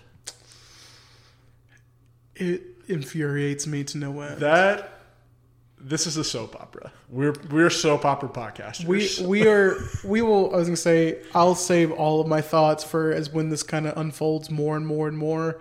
But just if you if you were wondering why at the beginning of the episode, well, I said this more with Julie, but man, does Lyla make You- me you- upset. is there? Who do you? I guess Matt Saracen is obviously our, our hero and our champion. See our MVP. Want to get into these No, awards? I, I just mean like uh, big picture shows Oh, a whole okay. five season, thirty thousand feet, feet view. Do you like Li- Lyla, or you have to spend a week with somebody just like platonically? Are you picking Lyla or Julie? Oh man, oh man, that's. I I think honestly I'd rather be with Julie, and I, I- think I hate her the most. Yeah. But I think I would rather spend more time with Julie. I think Lyla, or sorry, I think Julie is more likely to just leave me alone. I than well, I think quiet. we would just like She'd just eventually. book, yeah. Eventually, I think we would just start like crapping on people, and we'd start like, Yeah. you know, making fun of other people, and it'd be fun. Yeah. Not that I do that. Yeah. But you know, just like oh, like Can't believe we're in this situation together. if I was like a sophomore at Dillon High or Yeah. whatever, like like oh, Mister Woods is the worst, Yeah. and we just anyway. So yeah, probably Um, Julie. And then yeah, so last thing with this episode, um, basically the they they twist the knife in the next morning because so all that happened after we forgot to mention this. Jason basically tries to break up with Lyla in Yeah. the hospital and like shouts at her and stuff. So like. I mean, it's still because then Lyla's like, "I'll see you tomorrow when they move you, when they move your rooms." Like she doesn't seem all that deterred by it, but obviously it had an impact. Yeah. Then the next morning, Jason's like, "Hey, I'm really sorry about last night. Can we pretend nothing happened?" It's like, not really. Well, well, we were on a break. um, so yeah, not Friends reference. not a great, not a great time to be Lyla Garrity. And then the episode ends with Voodoo coming out of the field. Everyone's in- just like, in the "Oh, no." the aforementioned baggy clothes. Um, and Matt Saracen. My only note is in, on this is that Matt Saracen looks shook. The the guy, my guy is shook for sure. It's a tough look for your guy. Um, Oh, oh, go ahead. we have awards. Yeah, do we not? Yeah, let's. Uh, we have. We're gonna change these up. I think we're gonna do them. We'll we'll, we'll end every episode with awards. Um, It might not be the same every time. but it may not be the same awards every time. Yeah. Right. Yeah. Um, you want to start with? You want to do MVP first or last? Um, let's say that's usually the doesn't the NBA awards show usually save MVP for last? Yeah, Let's yeah. let's save that for last. Okay. What do you What do you want to do first here? Um, I want to get into bad football logic. Bad football logic. Okay. Pretty badly. I I don't have a great. I don't have a great one for this. Mine. My nominee is the one play first half again, which I Not great. talked about that earlier. I just it was a weird jump. Like there's one play, it's obviously a big play, but then the next scene is Coach Taylor just screaming at everybody. Yeah. I don't know. Um, my big thing, I think, was the fact, and this goes back to the pilot. Just you have a football team going through fall camp. It's clearly winner. Yeah. and I just feel like that was so avoidable. Like It's very avoidable. and all and, and the movie does a good job of emphasizing how hot it is. Yeah. Like when they're doing the whole same kind of scene. Yeah. It's it should be hot. You should have like a kid passing out. Like Yeah. the fact that they're all in sleeves. And like you see it like with the little league, like they spend time with like the little league team and like everyone's very Yeah. clearly cold. I don't like that. I don't appreciate it. Um the other th- the, the the other big like football logic thing is just like I don't like, kind of what we've talked about. I don't understand how Matt Saracen is this unprepared. You can Yeah. you can tell me talent wise he's not Jason Street. Yeah. You can't tell me mentally he shouldn't be ready to be the starting quarterback of the Dillon Panthers. It's implied that he doesn't know the offense at all. Yeah. And that shouldn't be the case. Yeah. Even if he was, and I've thought about this, I was like, well, maybe he was on the freshman team a year ago and he was the quarterback. The team still usually uses the same playbook. Let me let me tell you, the teams. This is how it was at Jenks, and I didn't play football, but this is just I believe how it was. The Pee Wee teams are running a variation offense like of what the varsity runs. It's a system. Like you, if you are a lifer at a high school, which I guess we don't know that Matt Saracen is for sure, but if you were at a high school from first grade through twelfth grade, you were running a variation of that offense And the we- entire time. We very well, I was going to say, we very well may not know because his dad is military. That's true. Um, his mother lives in Oklahoma, which you all don't know yet, but she lives in Oklahoma. I- yeah. If you're wondering where she is, um, What do you think, Ardmore? mm, she's she's got strong Enid vibes. Enid? Okay. Um, but yeah, so it, there's just a lot that I feel like Matt should have picked up over the offseason. Yeah. Uh, but that that just I, I don't know what the clear winner is, but there's just a lot there that doesn't sit right with me. Yeah, I think. I mean, in terms of football logic, I think the only one, like the Saracen not knowing anything, is I think the the winner in my opinion. Um, do we want to move on Yeah. to a different award? Yeah. Okay. Um, LVP, LVP. least valuable player. This is a. I think we we have two we have two options for this, and it depends on how dark you want to get.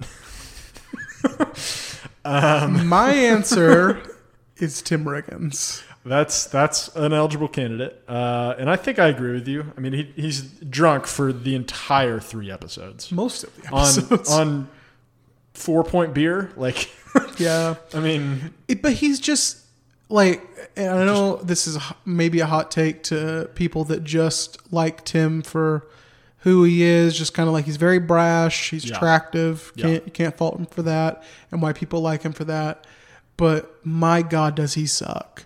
He like, and I know he just like saw his best friend get paralyzed, but even before then, like he's a you know some subtle racism and you know season one that's on and that's a theme though Yeah. is the racial tension between the team that gets addressed at media day. yeah Yeah. and it's a little clear like i think he says you know like i don't care what color smash williams is i wouldn't like him Yeah.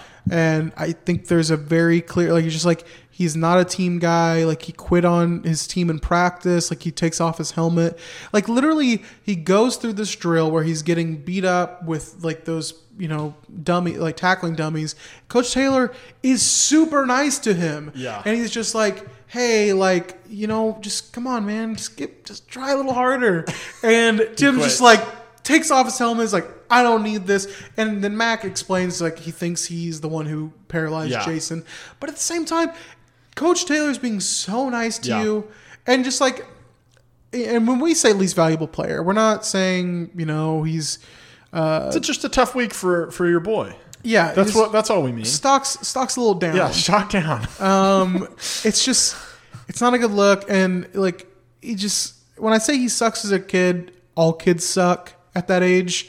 But when he doesn't exactly have the infrastructure to not suck. but when he's making the choices that he is, and let me say this before people cancel me, I do love Tim. You he grows on you as the show goes. Yeah. He just makes a lot of questionable decisions. It's just a tough tough start. Tough tough all. stretch. Tough Um, stretch. I do want to highlight a great quote from Mac. That's the coach of the offensive quote. Yeah. Yeah. He says you talking about, you know, why does, why does Tim blame himself? He's like, and Mac says something to the effect of, "You can blame yourself for just about anything if you think about it long enough." It's a great quote. Great quote. Maybe the quote, maybe not the quote of the episode because there's some other really good quotes. I'm gonna. I think quote of the episode. We don't have this down, but the Tom Cruise Scientology reference in the uh, in Well, the, the Smash another- Williams rap. That's another award that Yeah. we need to hand out. It might Oh, be the the pop culture reference of the the week. cringy pop culture reference of the week, which we don't know if this will stick for long, but There's some- mentioning Tom Cruise and Scientology, that is very mid 2000s. Very mid 2000s. Although Scientology is actually still in the news. Still, Um, it still gets around every It now and was uh, Danny Masterson was in the news last week for some of that. Um, but Tom Cruise specifically, yeah, it's Same episode, Paris Hilton gets brought up. and again, they brought up Texas's national championship. If USC wins that, this is an alternate history. I wonder if uh, If it gets made. no, I'm saying Or how like, I just wonder like how the script changes. Yeah. in little ways. I don't know. Also in the game, they run a Statue of Liberty Liberty play. Yeah. Um, OU Boise State. OU Boise State, which just Oh, just had happened, right? Was it 05? well, actually, now that I think about it, this show aired in 2006. That game didn't happen until um, a few months later. So there's no way they would have known. Hang on. Is that right? The show originally aired, so obviously pre-production had. Oh yeah, it was the 2007 Fiesta Bowl. It was the 2006 season. January 1st, 2007. These episodes ran in 2000 in October of 2006. They predicted the Fiesta Bowl. That's incredible. I love it. Um again, the other LVP nominee if you want to go here is Jason Street just because he uh he, he In terms of his character, like not saying he's least valuable to the show, No. or that he he did anything bad. Just Yeah. as far as in the terms of like who, what's happening the worst to Yeah. the person, Jason Street bar none. Yeah. Um, it just depends on how you want to interpret that award. which we made up, Yeah. and we are struggling to interpret Well, it. we've adapted it. I don't know that we're the are we the first podcast to, to hand out a, a, a least valuable player award? Not at all. Um, The Matt Saracen Overthinking Award. I I gave mine out earlier. Uh, talking about the Red Hot Chili Peppers metaphor. Yeah, that wasn't great. Yeah. Um, not a whole lot of candidate. Do you have a candidate for this? There's not a ton. Um, not really. Um, there's like I think that's probably the best example of that. Yeah. But uh, as far as MVP goes, which is the big one. Wait, we got one more. Oh, we got one more. Uh, oh, ins- insult of the week. I was been waiting for that one. Yeah. Um, I actually have a clip ready for mine. Um, and this is after Tyra and Smash, which we did not talk about Tyra and Smash hooking up. How could Tyra hook up with her boyfriend's arch nemesis? That's so brutal. That's savage, but It's- not as savage as Uh, what Smash Williams' mother said. You lost your mind. You must be Mrs. Williams. Yes, I am. Messing with white girls after getting in a fight at practice. You're coming with me. Move. Is to get back at Tim Riggins? What are you, a shrink? Oh, I'd be nice. I work at Planned Parenthood. You probably haven't seen the last of me. Hey, I know how to use protection. I'm not some piece of trash. Oh, no, you're a class act all the what way. What the hell is that supposed to mean? It means you're safe to walk from here. So yeah, that's uh, a that's a tough look for Tyra, who another character who's made to walk home by an adult. That's brutal. Yeah. My pick for that would be Mack Brown in the pilot telling Coach Taylor, Some people think you have to have a great quarterback to win a championship. It's obviously not true. Which, just in context, Mack Brown just won his only national championship, ended a 35 year drought at Texas of no national titles because of their quarterback. It's a weird. It was a weird script choice. And again, we're going up. We're we're operating under the theory that Mack Brown did isn't doesn't have a script. Maybe Yeah. he did for that line. That makes it worse. But yeah, no, that's what I'm saying. Like, why is Mack Brown throwing shade at Vince Young? Why is he saying defense wins championships? I don't understand. Wasn't the what was the score of that game? Wasn't it like in the 40s? It was it was a high scoring game. The Texas's defense did itself no like did the offense no favors in that one, which is why it's it's my favorite like 41-38. It's it's always my burn of the week. It's a, it's it's my burn of the week, unintentional probably, but it was a great burn nonetheless. Um, MVP. Who you got? Oh man. I, I think this might be controversial, but I do think it's Matt Saracen because I just explained how in bad football logic he doesn't really understand quite what's going on. I do think though the legend building stuff that you bring bring up is just like this is this is the kind of thing that puts you on the map where you know the season ending well and for Jason it's a much bigger injury but you know Matt's finally getting his turn to be I guess not that he wants to be someone that's important but like people are relying on him he gets to do what he wants like you can clearly tell there's a lot of just things going around in his life Yeah. um, with his grandmother. He has to work a job. His dad and mom aren't around, but he's the quarterback of a huge Texas high school football team, and it's awful that you know Jason Street is suffering for it, but it paves the way for Matt Saracen to finally get you know his shot Yeah. to begin the spotlight, and it gets gives him and he's not getting it right now. Yeah. But you know a lot of people are still doubting him, but this is his chance to prove himself. I I accept the nomination. I I would disagree. I don't. I think he's still like on enough of a sharp upward trajectory. I don't think he's not my MVP. Okay. For this episode, but I think I think you can make the argument. Um, I'm going with Buddy Garrity. Oh my gosh. I just think Out of left field. I think Buddy Garrity stole every sh- every scene of of the first three episodes. He was the only one who was able to really keep his head in the game after the Jason Street thing. Like he did not skip a beat. He went Jason Street's done basically, and immediately before he even finds out the extent of Jason Street's injury, he's like, "I found this kid in Louisiana." Yeah. like he's just who he calls the Katrina kid. Not not a great another pop culture reference, kind of from the mid two thousands. I mean, it dates it. I Yeah. guess not pop culture, but Katrina definitely dates it, but Yeah. calling him Katrina kid is just like, okay, man, Yeah. like not cool. That's not cool at all. Um, no, he just he gets everything. He sets expectations for for Coach Taylor, and I think Coach Taylor's another potential nominee for this award because he does he does a lot of things right. Uh, in the first three episodes, he he informed everybody. You know, he informed everybody about Jason Street's thing. I, I agree with you. I think he did that correctly. Um, he basically just always knew which buttons to push in Yeah. terms of you know, getting his team. His only real miss, screw up with that was Tim Riggins quitting on him. Yeah. but that didn't even last until the end of the episode. Um, so yeah, I think I think it. What is it?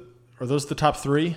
I would now that you've kind of talked me into it and thought about it more. I'd, I'd probably give it to Coach Taylor. You think Coach Taylor? I think he he he's handled the situ- whole whole situation well. Yeah. And another thing that I had like is kind of burn of the week, insult of the week, which isn't really like a fun one, but when they go to the the Alamo or the Alamo Freeze and they're ordering food and Julie Taylor sits down at a table and Oh, God. there's the guy, the state the former Dillon Panther state champion, Never who's like, get one of these. Well, he's like, well, no, he tells Julie's like, if you guys start packing yet, Yeah, just a and complete.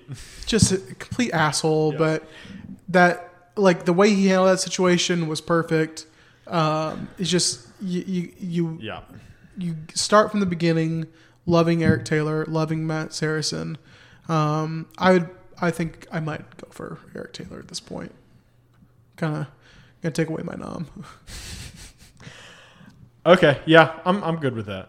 I think I think that's a good compromise. We started with Buddy Garrity and Matt Saracen. we and didn't go with, any of our first choices, but we talked ourselves into yeah. it. Um, man, what a, what a, what an hour and a half here. What an hour and a half. Um, that was uh, that was a lot of fun. Yeah. Good thing we're never going to do this again. Thank you guys so much for joining us for our pilot episode of Tailor Made, a Friday Night Lights podcast.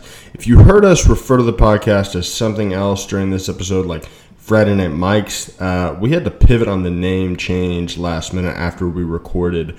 uh, the first episode there. So that explains that confusion that you may have had there. Uh, this is the TaylorMade podcast. You can like, rate, review, subscribe, iTunes, uh, Spotify, Google Podcast, any other podcast platform uh, that, you, that you normally get your podcast. You can find us at and throw us a rating or review, and we would very much appreciate that. We will be back in your feed next Friday morning. Thanks, guys.